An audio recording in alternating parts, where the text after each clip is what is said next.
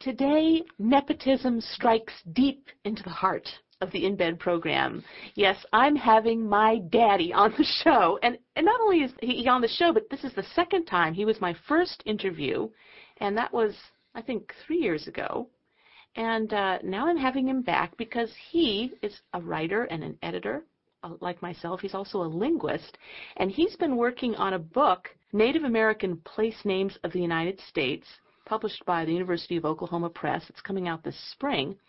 And what I discovered as my dad, who, by the way, I guess I should say his name, how rude. It can't just be, it has to be William Bright, Bill Bright. Also known as Daddy. Also known as Daddy, yes, thank you. He's been working on it for the last six years, and along the way, he's told me a lot of the interesting stories behind these various place names. I mean, to begin with, so many names of towns, rivers, mountains, eh, all kinds of geologic features of the United States are some of the last memories we have of Indian culture here. The Indian names remain, even if many other things have changed.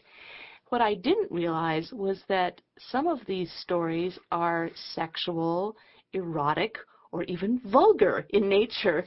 And I wanted to have him on the program to talk about some of those tales, which uh, he included in his new book. Well, anyway, welcome to my show. Thank you. The first thing I like about the place name book is I always enjoy looking up the name of things that I live nearby or that I've visited. That's always where I begin.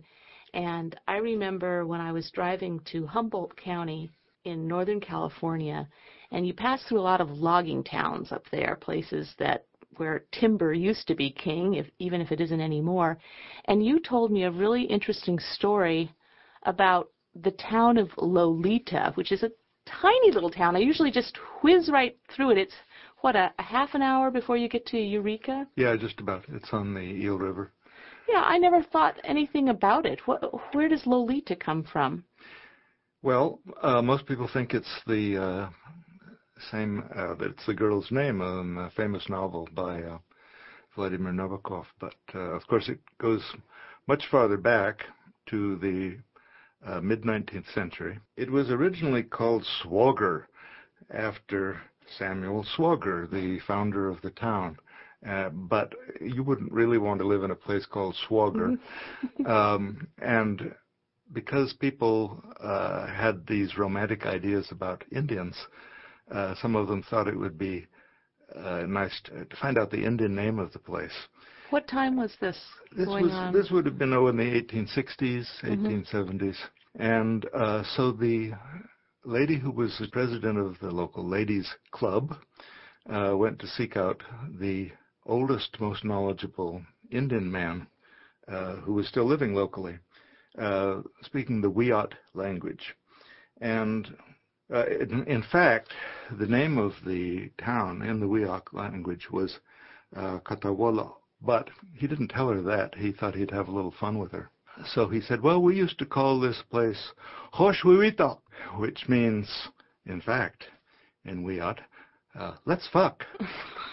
Um, and she said, "Oh, that's very interesting. Would you please say that again slowly?" And he said, "Hush, we talk."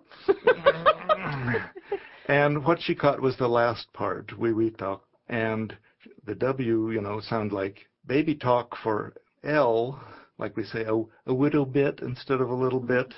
And everybody knows that Indians speak baby talk. And uh, so it was interpreted as Loleta and so it is known to this day. they should have some sort of special museum there. The Let's Fucking oh. Loleta Museum. well, I don't think they